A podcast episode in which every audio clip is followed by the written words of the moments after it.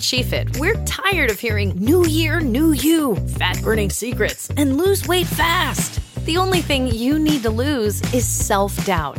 The body you're in deserves respect, love, and support. Support you're not getting from your current sports bra. It's time to experience the only sports bra that actually does its job and outperforms the most popular brands on the market. It's time to feel real support from SheFit. Save $10 today at SheFit.com slash 2022. You've dreamed of building a family, but the journey hasn't been easy.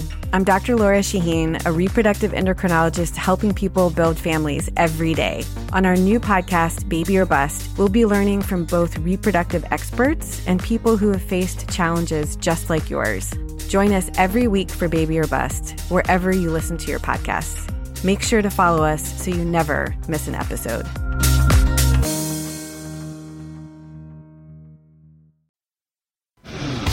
Today on the Zabecast, the World Series is set and the tears are still not dry in Milwaukee. Dodgers, Red Sox. I'll recap game seven. Week seven in the NFL, Cam and the Panthers dance on the cocky champs. Jay Gruden and Jason Garrett say, Here, you have the game. No, you have the game. All of that plus a Twitter fight over bourbon. Your essential sports talk day starter is locked and loaded. So buckle up and let's go. Here we go!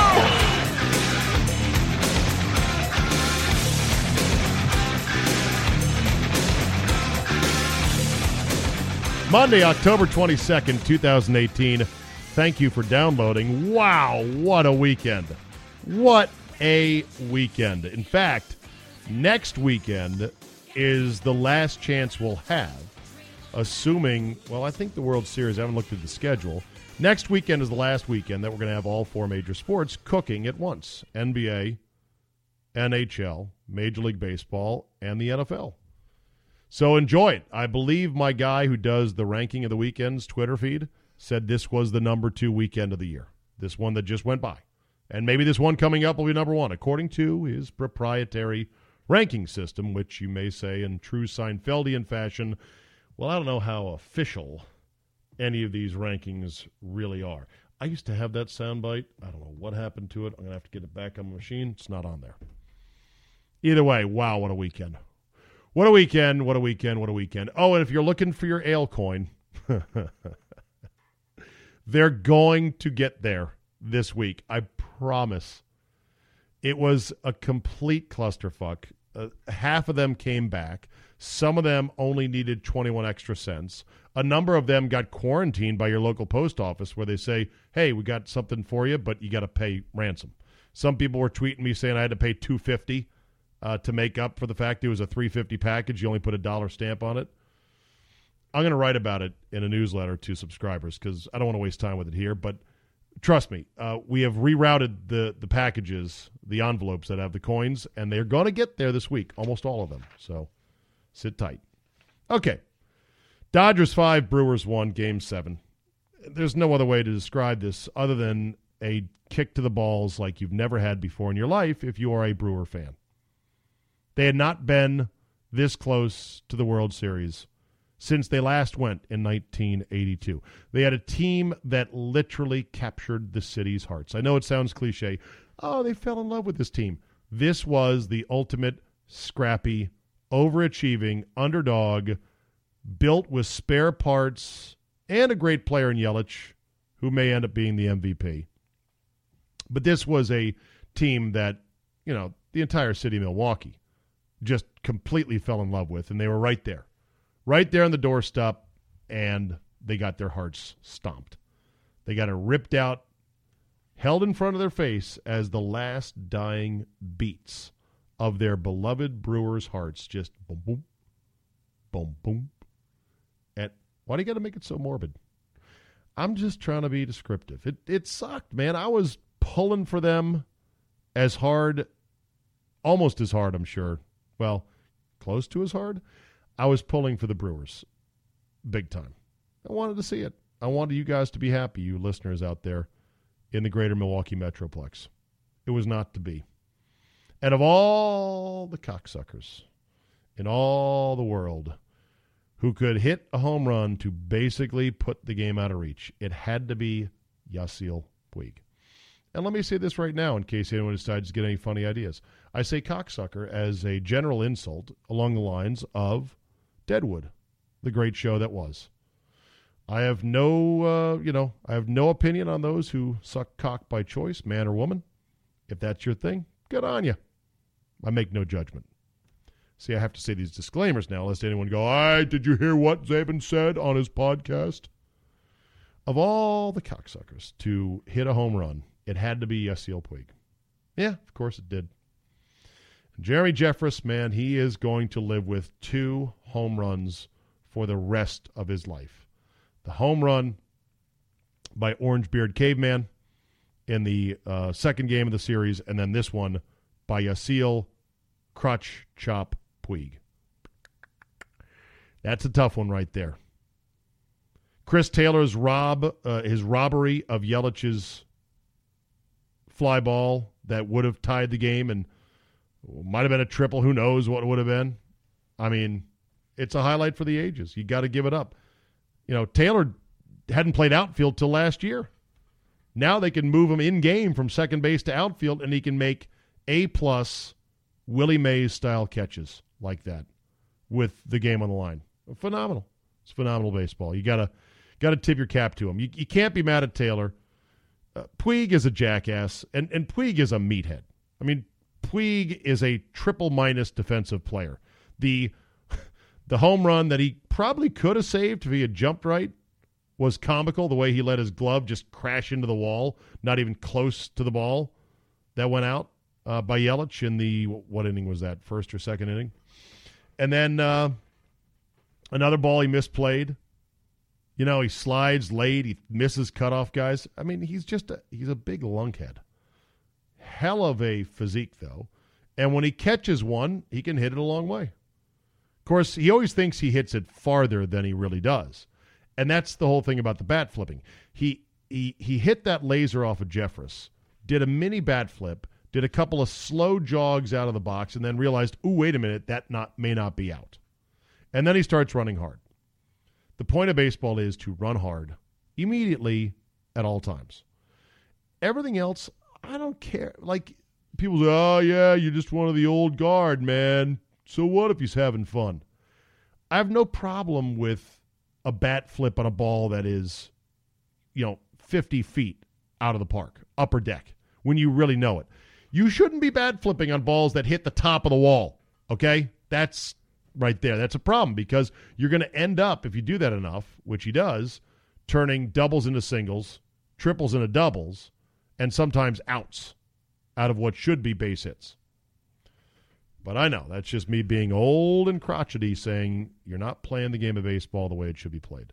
Machado is also a punk, and the crotch grab was completely gratuitous, and it shouldn't happen. Now, if guys want to make the finger sign, uh, or the monster gesture after hitting a big, uh, getting a big hit and standing on second base, no problem with that. Don't grab your dick. It just no. There has to be a line. Oh, what you think kids haven't seen that before? No, of course they have. Kids do it too. That's the thing. Kids imitate it. My line is don't grab your don't grab your dick.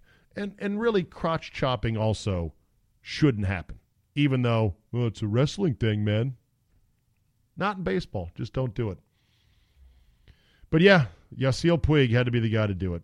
Counsell was super aggressive with Hader early, and there was a lot of sort of questioning about that. I did love how Smoltz said, yeah, you know, I'm uh, learning as I go, which reminded me of the great Steve Spurrier quote about learning as he goes. I'm sort of learning as I go. Uh, Smoltz was excellent. Joe Buck was excellent. I know that you people in Milwaukee hate Joe Buck because you feel like he has always been anti-Packer. But Joe Buck was excellent. He is excellent in calling baseball, and uh, it has to be said. And I believe that Smoltz was excellent as well. And when Smoltz is looking at these moves by Counsell, which are very unconventional, he's saying, okay, well, I, I, guess I understand high leverage, and I guess you want to use them here, and you want to make sure to keep the game from getting out of control. Okay. But to admit and to say I'm learning as I go was great. It was very honest. But at the end of the day, to have to hear the phrases, if you're a Dodge, if you're a Brewer fan, to hear the phrases that are the stinging pat pats on the head, such as, well, they've got a lot to be proud of. Mm, I don't like hearing that. You know, they'll be back next year. I heard Buck say that. Eh, not necessarily. Very bright future. Yes, on paper. A lot of those bullpen guys are going to become starters. It's going to be a fight, as they said on TV, for a lot of these guys uh, to crack the starting rotation. And that's great to have. And they've got Yelich under control for at least a couple more years. And I I understand. It just you don't you don't want to hear it because you know as a sports fan it's fleeting. It's here one minute, it's gone the next. Or yeah, it was a hell of a ride. I know, I know it was a hell of a ride. I loved it, and the hell of a ride ended up driving straight into a brick wall, which was Game Seven. I didn't want the ride to be over. I didn't ever want that feeling of following a baseball team I love to be over, and it did. It ended horribly. But guess what? That's what we sign up for. That's the deal. As they say in the mafia, this is the life we've chosen. Hell, my Nationals lost three game fives in the last five years. And we lost in four games another one of those years. Didn't make the playoffs this year. In fact, missed it by a mile. And we're now losing our best hitter, Bryce Harper, and our manager may be a complete dud, this new guy that we thought was going to fix the old guy who maybe wasn't so much of a problem. Who knows? And we'll even get back to the playoffs. Playoffs? Did you say uh, playoffs? Yes. Don't talk about it. playoffs. So you don't you know me? Playoffs? You don't know, but but I know your heartbreak. I know it. I've like I've said, I've had it. I didn't have it game seven and you know NLCS. We didn't even make it that far, but still a game five Three game fives we have lost. And we've blown game fives, too. I mean, we were up six to two in one of the game fives at home. Blown them. Just flat blown them. So, yeah, I know your heartbreak. I feel you. Will you watch the World Series? Let me know, Brewer fans. I know for a lot of sports fans, when their team gets really close and then they get eliminated, it's you can't bring yourself to watch because you're so sick and you don't want to watch the same team that you've already grown to hate that just beat you playing for the championship. I get it. I just kind of want to know your feelings on that. The last Boston and LA Dodgers World Series was not even the LA Dodgers, and it wasn't even the, the Brooklyn Dodgers. They were the Brooklyn Robins because it was 1916, and I don't think that streetcars had come about yet which is where the Brooklyn Dodgers got their name from, that they were dodging streetcars in the uh, rising industrialized New York City. 102 years ago, and Boston beat them in five games. The Brooklyn Robins, yes. Uh, Casey Stengel played in that World Series for Brooklyn. Played. The old grizzled manager of yore. He was a player back then, 1916. It's a stat. It's not a stat of the day, though. Clayton Kershaw became the first major league pitcher in history to throw out the first pitch of the season for his team and then throw the last pitch of a game seven that would send his team to the World Series. As they say, the game is a changing. Sorry, boys and girls that were Brewer fans that had your ride end so shortly. I know I've got Dodger fans that listen to this Zabecast, and congratulations to you guys. Hell of a ball club. Expensive, but hell of a ball club. Uh, Dave Roberts, I, lo- I love the guy. He's great. He's a good manager. He's had his own heartbreak last year.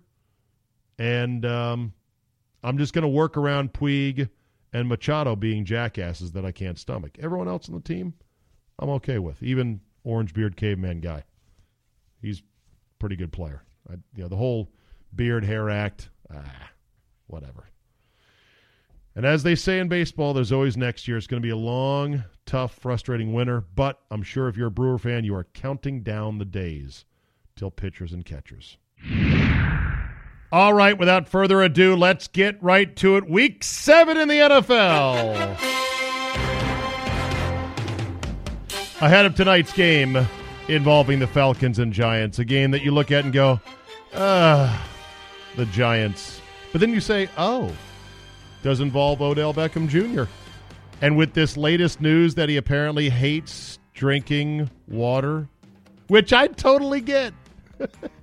when he said that squishy feeling in your tummy, he didn't say tummy, I just added tummy. I laughed and I go, yeah, I'm me and Odell are right there simpatico. But I know, like I'm sure Odell knows, that you got to drink water to be remotely healthy. And if you don't, like I do, another you're not living a healthy life. Drinking Diet Coke the whole time, or or coffee, as my dad drinks almost exclusively, not soft drinks. Week seven in the NFL. Look at these highlights. This is why the league is unkillable. No matter all the dumb shit that do that they do, all the bad calls that tip the outcome of games, all of the replay nonsense, all of the outsourcing games to London. Here is why the game cannot be killed. In week seven alone, with several of the marquee teams on a bye, like the Steelers, and the Packers. Look at what we had. We had an overtime game winner from 59 yards out, a Hail Mary that ended up at the one yard line, almost tied the game, an upright that, uh, a, a kick that went off the upright, doink, that would have tied the game, a missed extra point to prevent overtime, a 17 point comeback, benched quarterbacks. We got activist on activist uh, crime in Philly with uh, Eric Reid and Malcolm Jenkins. I mean, this league is bulletproof. It's too exciting every damn week. The Texans beat the Jaguars 20 to 7 in a game that I think, I think that's going to have the most repercussions going forward because Blake Bortles was benched in this game and he was benched relatively early. Cody Kessler comes in in relief and goes 21 of 30 as the Jaguars just couldn't get anything going against that Texans defense. The Texans themselves didn't have to do much offensively. And how about this? The fact that they drove Deshaun Watson in from Houston. A 14 hour bus ride because why? Doctors said, you know, with a partially collapsed lung, probably not safe to fly. Oh, really? It's not safe, huh? What could happen? Well, you know, the depressurized cabin, eh, probably not good for you. Oh, okay. Well, I'm just going to drive 14 hours and then play a tackle football game in which my ribs and my lungs and my spleen and my gizzards are going to get squashed and folded and mutilated. Oh, yeah, no, that's fine. Go ahead and do that. Remember, kids, this is the league that cares about player safety. No, they care about selective player safety and only when it comes to the head. Everything else, they don't care. So what now for the Jaguars who fall to 3 and 4? They've been outscored, I'm not making this up, like 97 to 20 in the last X number of quarters. It's going to get interesting and ugly in Jacksonville. It looks like the Jaguars might be one year and done as a nice little pop up story. A team that was what? 30 minutes away? Maybe less? 15 minutes away from a trip to the Super Bowl last year? Texans improved to 4 and 3. They host Miami on Monday Night Football. The Jaguars 3 and 4 now. They host Philadelphia in London. They host Philadelphia in London. In Philadelphia, the Panthers stun the Eagles 21 to 17 behind a Cam Newton-led fourth quarter comeback down 17 to nothing. The big story in this game, two big storylines. One is the dancing that Eagle players did during a timeout while up 14 to nothing. It was basically between quarters and there's a lot of downtime at NFL games. Anyone who goes to NFL games and sits in the stands and watches with their bare eyes knows there's a ton of downtime that we just sort of gloss over and don't even think about watching at home because we're watching commercials, we're going to take a piss, we're getting a sandwich, we're answering the phone, we're saying to our kids, "What's the matter?" You're taking the dog out to pee. But, you know, during these these breaks in the action, players will do some things. And they danced. Oh, the Eagles danced. And that lit a fire under the Panthers. Cam, Cam leads them back. They win the game in spite of the fact that there was an Eric Reid interception that was called an interception on the field that would have sealed the game at about the 10 yard line as the Eagles were trying to go in for the game winning score. And they overturned it in New York, despite the fact, at least according to my eyeballs, he had the ball. He cradled it under his arm. It did not touch the ground, or if it did touch the ground, it was incidental. Many other people said, ooh, that was pretty shaky, that overturn. I then tweeted out, well, cue the Eric Reid conspiracy theories in three, two, one. Because remember, New York City, the league's own in house officiating god, Alberto Riveron, got to make the call as to whether or not that interception stood or not. Whether or not Eric Reid, famous anthem kneeler, pain in the NFL's ass, was going to be rewarded with the game saving play and they overturned it. Is that a good look for the NFL? Of course not. But it doesn't matter because they can't kill the goose. Anyway, this game also featured Eric Reid and Malcolm Jenkins getting into a little bit of a shouting match before the game, and then Eric Reid unloaded on Malcolm Jenkins afterwards, saying he was a sellout. Come on, boys, play nice. Reid basically says that Jenkins abandoned Reid and Kaepernick to get his own project, his own foundation funded by the league. Jenkins took the high road afterwards and said, Hey, look, I'm all about Eric Reid. I'm glad he's back in the league any African American man doing better uh, for his career, making money, raising money for the community, I'm all for that. High road Jenkins, low road Reid. Wow. Eagles fall. Eagles fall now to three and four. They host. They're on the road in Jacksonville. Uh, Doug Pederson said, or they're on the road in London against Jacksonville. Doug Pederson said, the pressure is off now. We're going to go out and see what we can do. Mm. Panthers improved to 4 and 2. They host Baltimore next week. Tampa over Cleveland in overtime, 26-23. Chandler Catanzaro a 59-yarder to win it. That apparently is the longest overtime game winner in history. And of course, it occurred with less than 2 minutes to go. Dirk Koetter said, "Look, I didn't think we'd get the ball back if we punted, so I said, fuck it, we give it a try." And he nailed it. Catanzaro, that little cocky punk, said, "I felt I would have made it again." from 65 or 69 if I'd been given the chance because he had missed a 40 yarder at the end of regulation that would have won it, and he missed an extra point earlier in the game. Tampa keeps Cleveland winless on the road for the 24th consecutive time. That is apparently a no National Football League record 24 consecutive road losses. Cleveland has now played four overtime games. The record in a single season is five. You know they're going to break that record. Cleveland falls to two, four, and one. They're at Pittsburgh next week. Tampa is three and three, and still kind of interesting. Shh, Jameis Winston, not bad in this game. They're at Cincinnati next week. In the Meadowlands, Kirk Cousins and the Minnesota Vikings outlast the Jets 37 to 17. They pull away in the second half. This was a close game for much of the afternoon, but the Jets committed way too many turnovers. Sam Darnold stunk on ice. 17 of 42. Yeah, you heard me. What the hell did you just say? 17 of 42. Good God. And he had three interceptions as well. One touchdown, three INTs. It was a windy day. It was a classic Meadowlands day where throwing the ball into the wind was very challenging.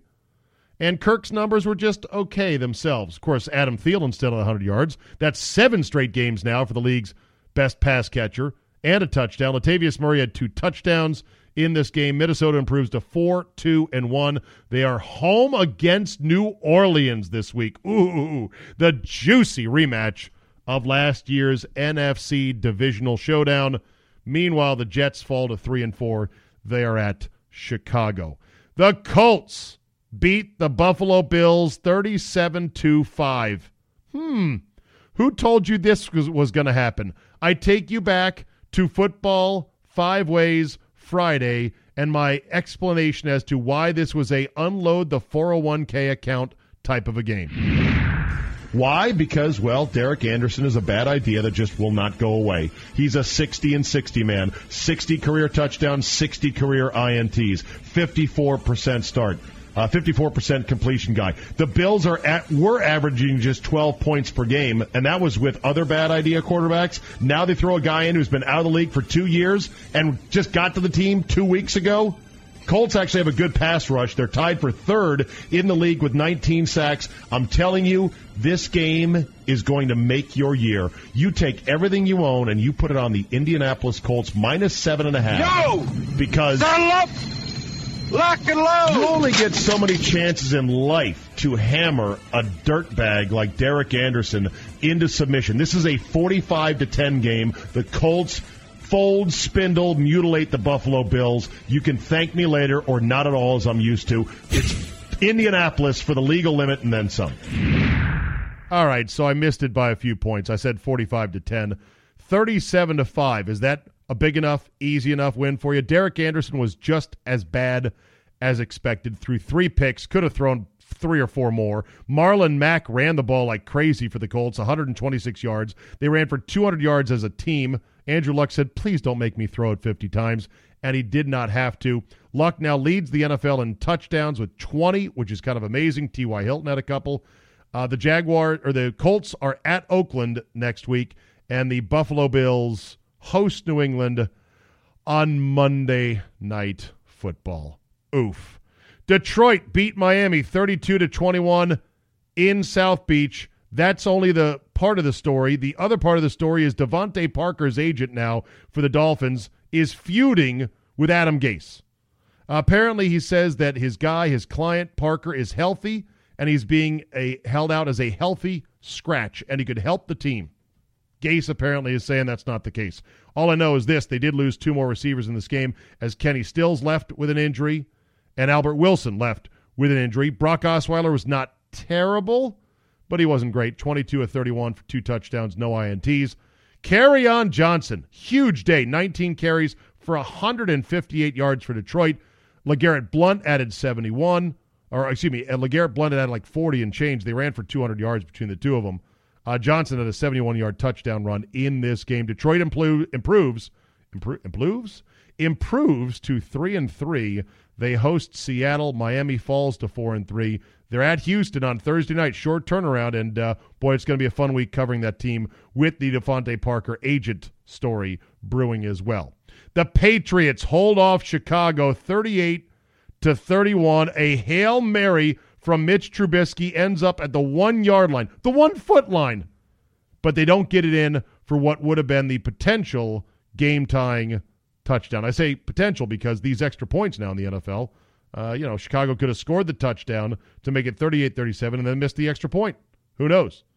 Uh, Trubisky had a crazy touchdown run in this game. It was uh, like second and goal from the eight. He scrambles, covered about 70 yards going all the way to one side, all the way to the other side, runs it in for a touchdown. He was not good throwing it, though. 26 of 50 for Mitch Trubisky. No Gronk. Sony Michel left the game with an injury, but, but Josh Gordon had four catches for 100 yards, and New England, the beat goes on. They find a way to do it. Whoever is there, they'll make a sandwich out of it. They're like, Bill Belichick's the iron chef of the NFL. Just give me whatever ingredients you got. I will make a win out of this. New England improves to five and two. They're at Buffalo on Thursday night, uh, or on Monday Night Football a week from now. Chicago falls to three and three. They host the New York Jets.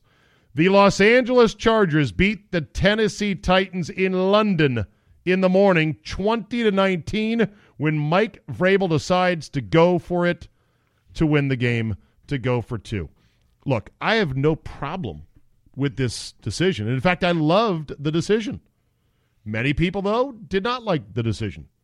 Some people even said, that's a stupid decision. Don't go for two there. Go to overtime. Play the odds. A lot of people had said that, uh, you know, Tennessee was dominating the game at that point, and it's true. They were leading. They were pretty much in control. They led in first downs, 23 to 14. Uh, they were great on third down. They're like 9 for 15. But it doesn't mean anything. You don't know what the odds are in overtime. That's what drove me crazy about this guy who tweeted me. I was like, what are you talking about? The odds. Got to play the odds. Got to go to overtime. Bruce Arians on the broadcast is like, I don't like that. You know, you you you you you, you exposed yourself uh, to losing the game right there. I think that's what he said. Something like you you took the risk to lose the game right there. No, no, no. He was taking a risk to win the game.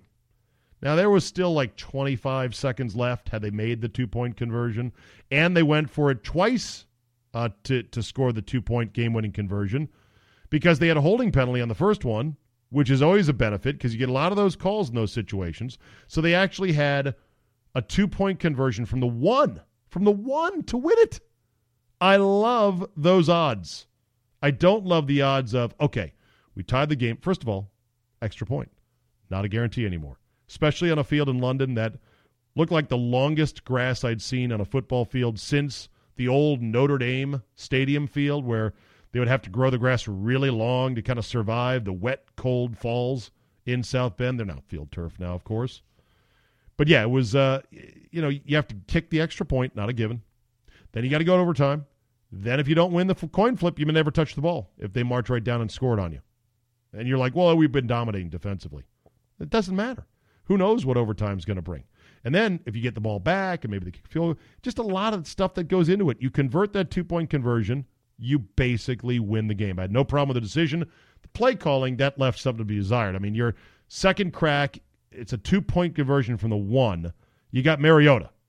Uh, I'd run something that has a run option for him in that play. Just saying. Anyway, the Chargers improved to five and two. Melvin Gordon didn't play in this game. He went from being fine to out within like 48 hours. Some people are bitching about that, saying, "Is are the Chargers reporting their injuries accurately?" I don't know. Maybe he just went bad in practice. We'll find out more. Chargers five and two. They're at Seattle after their bye. Both these teams get a bye, as all London teams get after they travel. Tennessee has a bye, and then they're at Dallas on Monday Night Football. Oh yeah, Tyrell Williams, who I dropped for a kicker two weeks ago in fantasy, another big game. Four for a buck eighteen and a touchdown for the Chargers.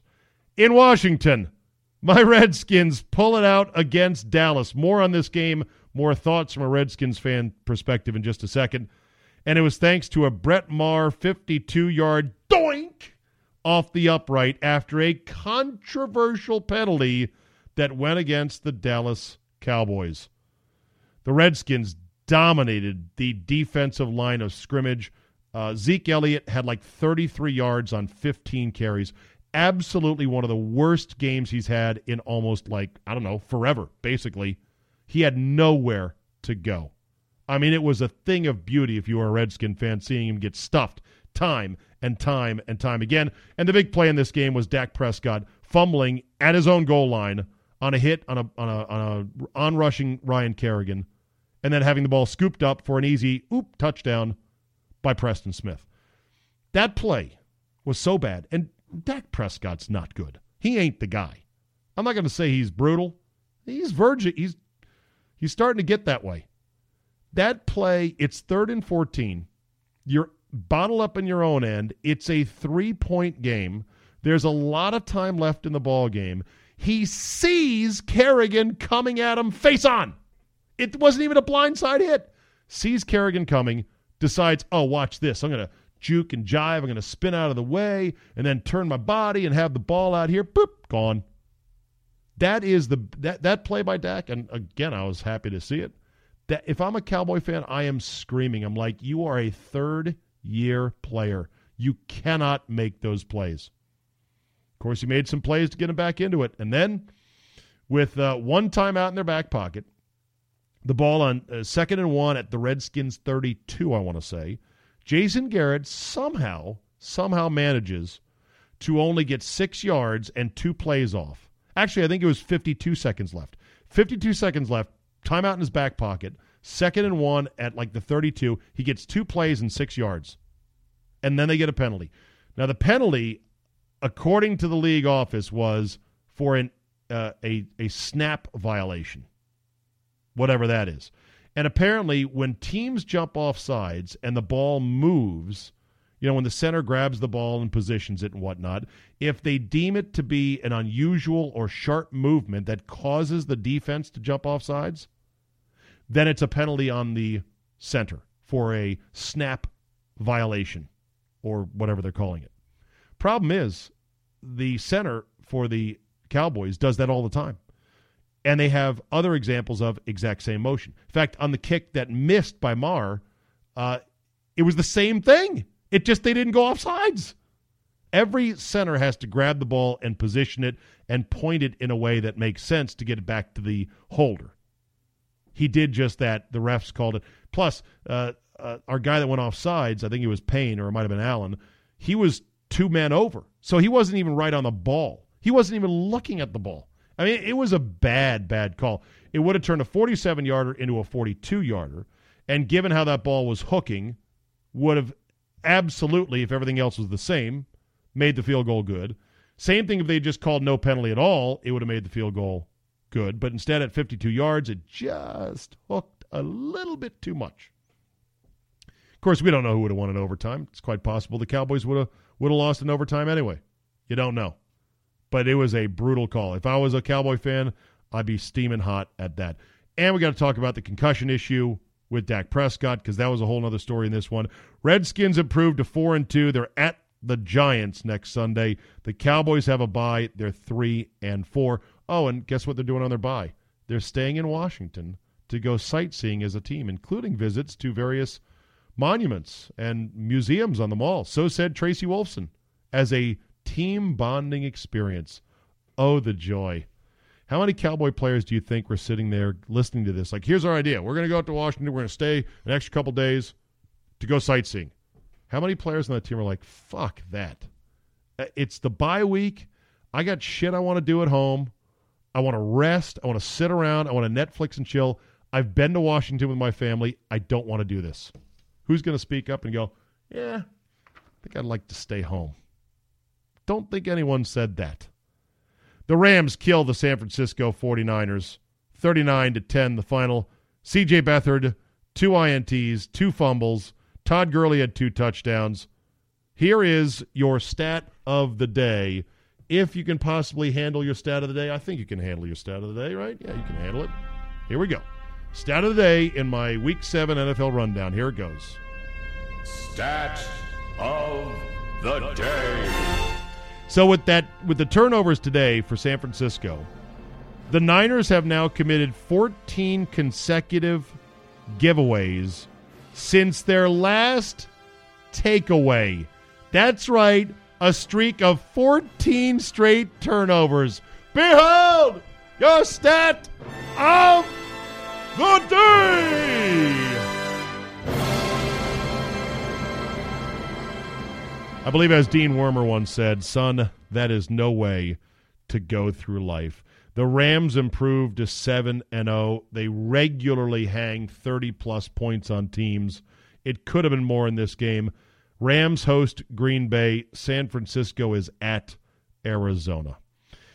Baltimore fell to New Orleans 24 to 23 in one of the most I don't believe I just saw what happened finishes of the day and that was the man who never misses extra points, missing an extra point, Justin Tucker, who had been 112 for 112 ever since the NFL moved the extra point back to 33 yards, somehow hit what looked like a crooked range ball. Anyone who golfs knows you go to you go to driving ranges and some balls have parts of the ball that are like rubbed down or worn down or a crack in them or something wrong with it. You don't really notice it and you tee it up and you hit it and you're like, I hit that pretty good, and the ball goes and just flies crazy off to one side.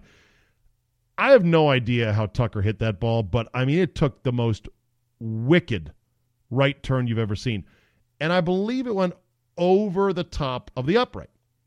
Now, here's what I've been saying for years. Like, when, when they judge whether balls that go right over top of the upright are good or not good, it is the most inaccurate, inexact science. And it's really not even a science. It's the most inaccurate and eyeballing like eh, looks like it. I think I looked this up once. Basically, as long as the outside edge of the football does not break the outside edge of the upright, then it's good. But if the outside edge of the football just crosses the outside edge of the upright, then it's no good. Now, as you're thinking about the outside edges of a goalpost that is probably no better than six inches in diameter, maybe eight inches, how do you, how good do you think these referees are at really eyeballing that? I mean, really. Now, maybe it didn't go over, maybe it went through, and maybe it was a clear thing. I don't know, but what a dagger for the Baltimore Ravens to end up losing the game on. New Orleans 24, Baltimore 23. This game was the vaunted two and a half trap. It was also the vaunted air of recency. We told you about it on Football Five Ways Friday with our gambling lesson with Mr. X. That's why you must subscribe. Go to zabe.com slash subscribe or zabe.com slash premium, and you will get this information to take into the weekend. John Brown had a big game for Baltimore, seven for a buck 37. Drew Brees has now completed the set. He has beaten every single team in the NFL and he has joined the 500 touchdown club. I know you people are just so excited for that, and and you're saying, "Oh, I hope we got a certificate like you did last time." Baltimore is hosting Carolina this week. New Orleans is at Minnesota on Sunday night for that big showdown, and the Kansas City versus Cincinnati game was uh, too late as a final for me to include in this Zabecast. Whoa, wait a minute. Uh, Kansas City won. They're leading right now as I tape this. 38 to 7. 38 to 7. The Kansas City Chiefs are a juggernaut. Chiefs, Rams, Super Bowl. That's what everyone's going to be talking about on Monday. So there it is, your week 7 on a roll. All right, let me mop up on some Redskins thoughts. As a Redskin fan, first of all, like every Redskin fan, I am deliriously happy we beat the hated, dirty, soulless, godless Blue Stars from down south. A great win, a needed win, given the fact the Cowboys had beaten us at our place five times in a row. That said, it's tough watch. That said, Jay Gruden almost, almost fucked this thing up royally. And you can say, what is Alex Smith doing not going out of bounds? I grant you, or, or not getting down inbounds. I grant you, that was a dumb play. Now, after the game, Alex Smith said, I thought I could get a first down. If I got a first down, then guess what? Game's over. Uh, guess what? You're not that fast. Sean Lee, even on a bad hamstring, way faster than you are. Sorry. So that was a dumb play, but, you know, that would only have forced Dallas to use their final timeout, which, by the way, they didn't really need because they, they their final timeout was used just on a centering run by Zeke Elliott that gained a couple of yards. So they could have done without it. That didn't cause the Redskins to almost lose the game. Jay Gruden's inability to step on a team's throat and to play call aggressively with the game on the line caused this to almost happen. And for whatever reason, the Redskins started playing soft defensively when they had dominated the entire damn game. It's so utterly frustrating. Now, luckily, on the other side of the field was a coach who is even worse at clock management and game management, who is even more timid and more inept when it comes to, hey, what things do I have to do to win this game? And that's Jason Garrett. So you have a worse version of our guy. We have a better version of your guy or something like that. And I don't think either one of our teams are really going anywhere when it's all said and done. But here's the beauty of the NFL. And I'll say this uh, mantra again. Everyone has their favorite NFL sayings. I'm claiming this one as my saying. Ken, Bre- Ken Beatrice, who did sports radio in D.C., had a saying for many, many years. And he said, You know, more games are lost in this league than won by a wide margin. And you know what? He was right about that. That was a good saying. More games are lost than games are won. Still true today. That was Ken saying. My saying about the NFL is this. Well, I have a couple sayings. One, it's the kaleidoscope league. It's not a week to week league. It's a kaleidoscope league where you turn the kaleidoscope a little bit and, and everything changes. Like, whoa, what am I looking at now? You don't know. But that said, my other saying about the NFL is this. Now's the time, early in the season is when you want to win. You can worry about being good later. In other words, win now, worry about being good later. And it means just what you think it means. Just pile up whatever wins you can pile up in September and October because you need those fat stores to last through the injury spells and the horseshit officiating like the Cowboys got a piece of and the bad breaks when you lose games that you should have won later in the year. And your team is going to change and your team is going to get better, hopefully, as the season wears on. So you win early, worry about being good later. Redskins have won early. They're four and two. It's great. We're in first place by game and a half early on. I disagree with guys like um, ESPN's uh, Louis Riddick, who said, "You know, I think the Skins might end up running away with this. running away with what? The division? No. I think the division is going to be a pillow fight between us, the Eagles, and the Cowboys. Three not really that good teams uh, for nine and seven. I think nine and seven wins the division. I think it's a three way pillow fight. I think the Giants are not in it, obviously, although maybe they'll resurrect to some degree. And once uh, the winner comes out, they're going to go pretty much nowhere in the playoffs, but we'll worry about that later. Let's just keep trying to win. Big game for the Redskins on the road. What I love about this team is A, they are not committing turnovers. And that's the one good thing you can say about Alex Smith because Alex Smith otherwise is is dog shit. There's no other way to put it. He is fucking terrible in almost every regard. And you could say, but he's got no receivers. And I will say, oh, what, Jordan Reed doesn't count? And you could say, but what about his supporting cast? And I'll say, well, why then, when Jeremy Sprinkle is wide fucking open, does he throw it flat and in the ground when he's open by five steps? That's not a receiver issue. That's a Alex Smith sucks issue. So I don't want to hear it about the supporting cast. Alex Smith is dog shit right now. He's a triple minus, and if he doesn't get better, uh, it's going to eventually get bad. It already is bad in the passing game. Luckily, we're like the 85 Cornhuskers now because all we do is we run Adrian, Adrian Peterson a billion times. And I guess I got to start Googling pumpkin recipes because another huge game for him. God, he is unbelievable. Unbelievable runner. But I'm worried that he's going to break. I shouldn't worry because he is Adrian Peterson. Stop worrying, Zabe. I thought you weren't going to ever doubt Adrian Peterson. It's not like I doubt him. I'm just saying I worried he's going to break eventually. And the run defense for the Redskins is phenomenal. I mean, this is where the investment in Jonathan Allen and uh, Daron Payne is paying off. The two guys up front, and Ioannidis is just feeding off being a part of that group. And now they're getting edge heat from Kerrigan and from Smith. I mean, the front seven is nasty. And the linebackers, who are not really bubblegum card entities, you're not guys you're going to brag about. Zach Brown and uh, Derek Mason. Derek Mason? No. Mason Foster. Duh. These guys are making plays because the big uglies up front are just stalemating the offensive line. And so the linebackers are shooting the gaps and just blowing people up. And that's the way it should be. Let's talk about the Dak Prescott possible concussion. So Dak gets hit, waylaid, laying out. By the way, that was a stupid play as well. It's stupid. These quarterbacks are so dumb sometimes.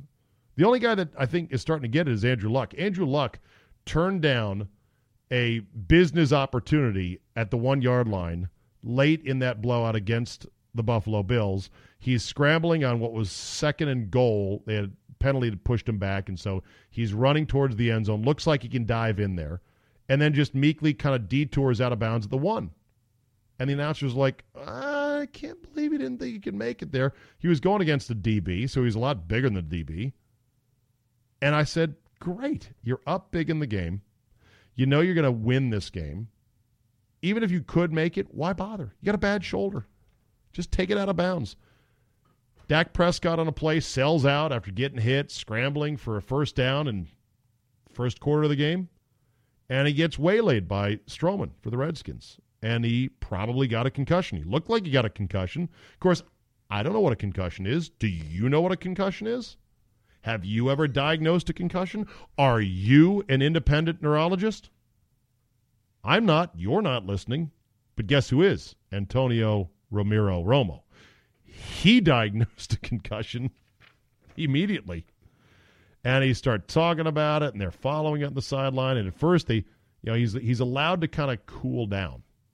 It, like they, they let him sit there for, I think, a possession maybe or a couple of downs, and then it's like, okay, here comes the blue tent. Dak goes into the blue tent. They zip it up tight. He comes out, and you're never going to believe this.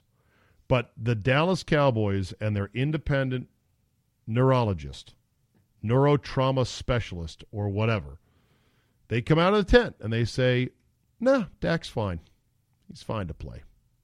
they let him back in the game. And and maybe he was fine to play. Maybe he didn't suffer a concussion, or maybe the concussion was kind of mild. And who knows? It just is funny to me. I'm sitting there watching, going, uh, there is no way with the only featured game in the four o'clock slot of week seven of the NFL that that they're going to knock Dak Prescott of the Dallas Cowboys out of the game in order to let who is their backup here? I got to look him up right now. Cooper Rush. Cooper fucking Rush from Central Michigan. I'm like, they are not going to let no independent neurologist is going to go.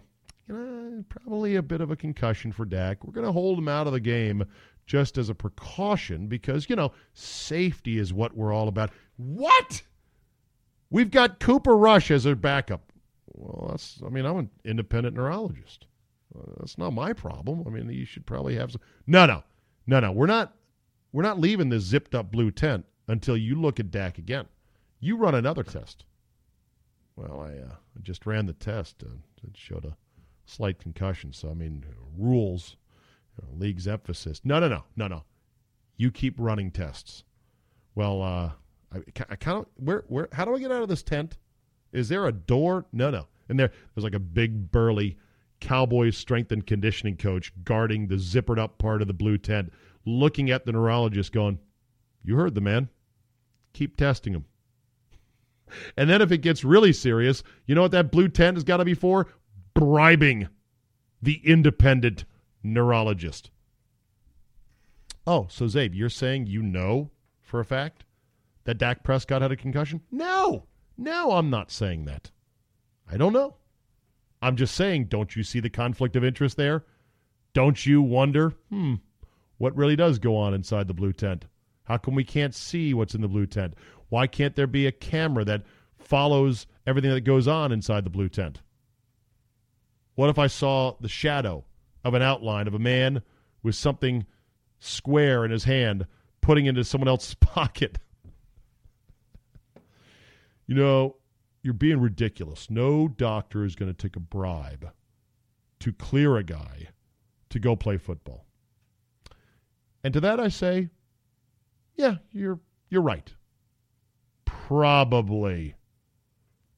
That's assuming that every doctor on every sideline is as pure as the driven snow. That's all I'm saying. Anyway, I'm glad Dak came out of it. I'm glad he's okay. I'm glad that we get to play him for at least one more time this year because I think he sucks. He's not good. Sorry, Cowboy fans. You already know this, right? I mean, and, and by the way, our guy sucks. We bought. If this doesn't improve with Alex Smith, we have bought another fucking lemon off of the used car lot of Andy Reid's used quarterbacks. I mean, so when I say Dak Prescott sucks, I'm not breaking news, and I'm not talking shit as a Redskin fan because I know our guy sucks too. But yeah, Dak Prescott, mm, mm-mm-mm, missed a ton of guys, and of course Romo was sort of kind of rooting for the Cowboys there, which is uh, interesting. And he made a comment about Tracy Wolfson's hair, which she either jokingly pushed back, saying, Come on, man, don't say that about a woman's hair. Very sensitive, you know. We worry about our hair all the time. Wait until I think someone tweeted, Watch for all the think pieces that come out of this regarding Tony Romo's comments about Tracy Wolfson's hair. Even though all he was saying was, Hey, look, it's windy down there. All that matters, Redskins four and two. Thank God. Win now, be good later. That's the NFL. Win now, be good later. Four and two. Don't look ahead and go. You know the the schedule ahead for the Redskins. There's not a lot of winning teams on it. Yeah, well, we're barely a winning team. I mean, let's not kid ourselves. Not a lot of good teams on on the schedule coming up. It's the NFL. A lot of us are all in the same boat. And as my buddy Cowboy Mike said, this is like we were talking about some mediocre golfers that are on his golf trip. We are like, this is a match between so and so and so and so to then face the best team in the league in the Rams. To face, you know, like we're going to beat the Rams with this team with Alex Smith doing what he does? I don't think so. But again, I say let's be let's win now, and we'll we'll worry about being good later. All right. Uh, does not look like the Bengals are making a comeback, so let's go ahead and put a wrap on week number seven in the NFL. Oh, I guess I've got to pick the Monday night game for the record. My lock did hit. I told you. You heard it. That was it, man. Load up against Derek Anderson. I did tweet out a picture. I bet it at Charlestown when I was out there dropping off Frank on Friday night. People wonder what was the weird total. It was like 145 and 45 cents on the Colts minus seven and a half. It's because I had bet 150 two weeks ago the 50 pushed, the 101. Actually, no, the 100 pushed, the 51. And then I got back an odd number and I just rolled it all together. I said, let's let it ride. Colts minus seven and a half. And no, I'm not like Floyd Way. I'm not like Floyd Mayweather bragging out how much money I won. I just felt like proving I had a ticket. I had a ticket for $145. And I had a picture on the screen of Derek Anderson holding his head in his hands like a dummy and Andrew Luck laughing his ass off. So there. All right, a game on Monday night. Who am I picking? I'm not picking the Giants. Picking the Falcons. What do I have to lay in this game? Quick, to thegreek.com I go. Oh, there's tons of places that have uh, that have uh, point spreads. Monday, October 27th. Uh, Falcons minus three and a half. Yeah, I know. Cheesy. Take the home team minus a short three and a half on Monday Night Football. That's where I'm at. And there's week seven for you. All right, let's end on this today. I don't mind people giving me shit on Twitter. I really don't. I think I've got a pretty thick skin. I don't block anybody. I will, however, mute some people because I think muting is even better than blocking. If you mute somebody, then the first thing they do is they go running around holding it up like it's a pelt. Ooh, I was blocked by so and so. So I don't do that. I don't block anybody. I mute people. Or, as I like to say, I throw them through the moon door, like a Game of Thrones reference. Nerd. Uh, uh, what's the ga- What's the moon door? You got to watch it. Got to watch Game of Thrones. You'll know what it is. Every now and then, if someone really pisses me off, I just I grab them by the neck and I go, "Here, you're going to the moon door. Goodbye." And then I don't even see their tweets anymore. So who knows what kind of shit they're saying about me. You're through the moon door. I'm going on with my life. I don't mind taking shit. I don't. Give it I give it pretty good. I should be able to take it. But something funny happened on Saturday night as I'm watching the Brewers game. I'm like tweeting a picture of a lineup of booze bottles from my downstairs bar. And I said, like Craig Counsell, I'm I've got all my options available and I'm staying aggressive. And I had the booze lined up, up. I had several bottles of whiskey slash bourbon that I had just purchased. Uh, I had some other stuff I don't generally drink, like tequila and vodka. And I tweeted out. I get a reply from a guy whose handle is SJ Truther. He apparently has one follower. And you might say, well, why are you giving this guy now even more publicity on your podcast? It's not that I'm giving publicity. I just I want to just lay this all out for you. And you can make a judgment for yourself. Old SJ Truther then comes at me with, ha ha, you give me shit about not paying $5 for your Friday podcast. I spend my extra money on good mo- my I spend I can't talk tonight. I spend my extra money on good booze. And then he starts to list the the booze that I had chosen, especially the whiskeys, and said something to the effect of Johnnie Walker Black, LMAO, and then says, I'll give you lessons at $150 an hour so you can learn what's good bourbon and or whiskey. Something to that effect. I just responded, "You seem fun." because I thought it was just it was just one of those responses that I'm like, "Okay, did I tweet out these are the finest bourbons and whiskeys known to man, and I have spent a considerable sum on them?" No, I did not say that. It was just literally here's what I've got in my booze cabinet. Here they are. And the fact that I didn't criticize him for not spending for the Friday podcast. I don't know how he got that idea. I've said repeatedly if you don't want to pay for it, don't. Just listen Monday through Thursday.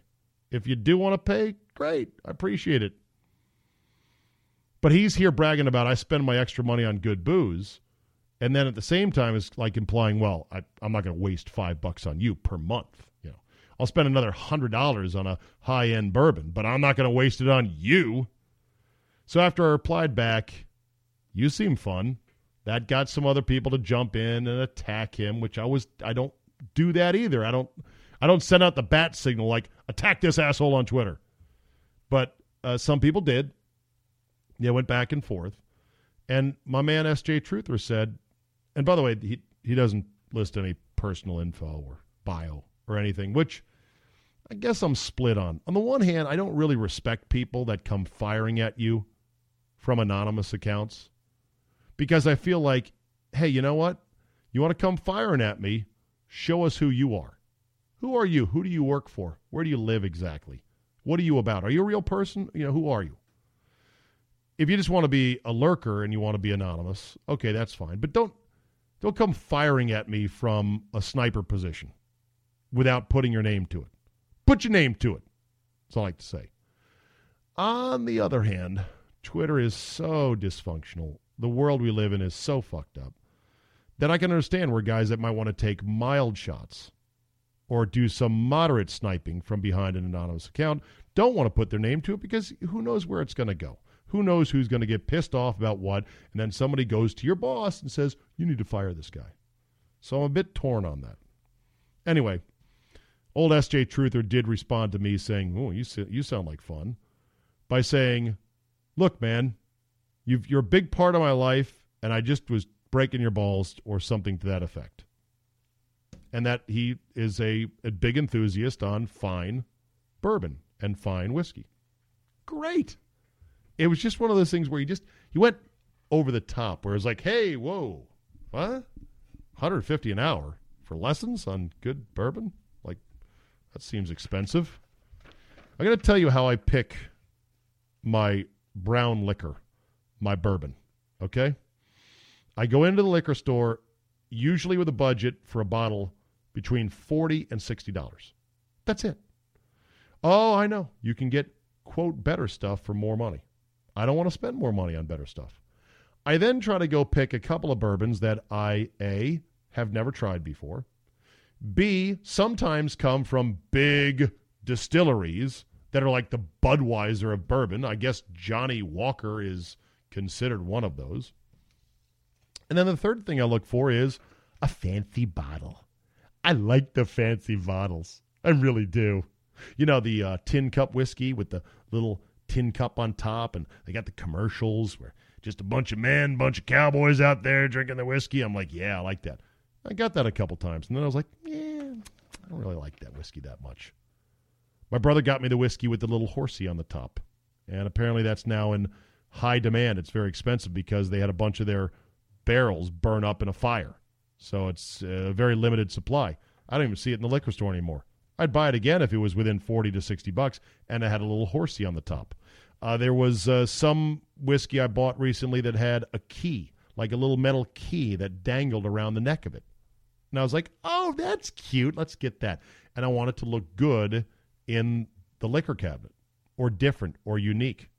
There's a wild turkey they make that has the bottle that's shaped like a turkey. I got that once because I'm like, that'll look cool all the scotches, the high end scotches, the Bunnahabhains and the uh, Glenmorangies and whatnot, they all come in a box and they all come in tall bottles. I don't really like tall bottles that look like wine for my bourbon and or scotch. Well, that is the stupidest way to fucking pick bourbon or scotch or whiskey. It's all the same. It's not all the same. You know what I mean? I know it is.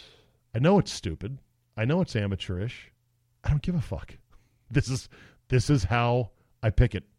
I pick it based on what looks cool. Also, I have a general rule, which is I will not pick flavored bourbons or whiskeys. You know, vanilla or uh, you know raspberry. Now they're, they're mixing all kinds of flavors in there. I don't judge if you do. If you want flavored whiskey, I feel like that's sort of cheating even though I do like Bud Light Lime, I'll admit, and people will scoff at me for that and probably chortle. What are you? What are you, a sorority chick? Really? You like that shit? I'm like, yeah, I do. I like it. Not every day, not all the time, but I like it. What can I say? So that's how I pick my bourbon. And I'm more than happy to hear your recommendations and say, try this, try that. This is good. That's not. It doesn't matter to me. And I'm not even mad at SJ Truther. I didn't block him. I didn't even throw him through the moon door because you know I want to give him a second chance. So that was the that was the fun on Twitter on Saturday night. That distracted me briefly from the heartache and the kick to the balls that was seeing my friends in Wisconsin watch their Brewers go circling down the drain. All right, that'll do it for me today. Thank you for listening. Download and subscribe to the Zabecast. Make sure to download the Zabecast app. It is absolutely free and very slick. Plus, it includes bonus content uh, from other shows and other special podcasts that you may not get otherwise. Tell three friends, comment, and like. I appreciate it. Thanks for listening. Now go on out there and review a bunch of game tape and see if you can spot spot snap infractions like they spotted on the Dallas Cowboys. Thanks for listening, and we will see you next time. We marched each October. Now they say we were never even saved. We must be very brave.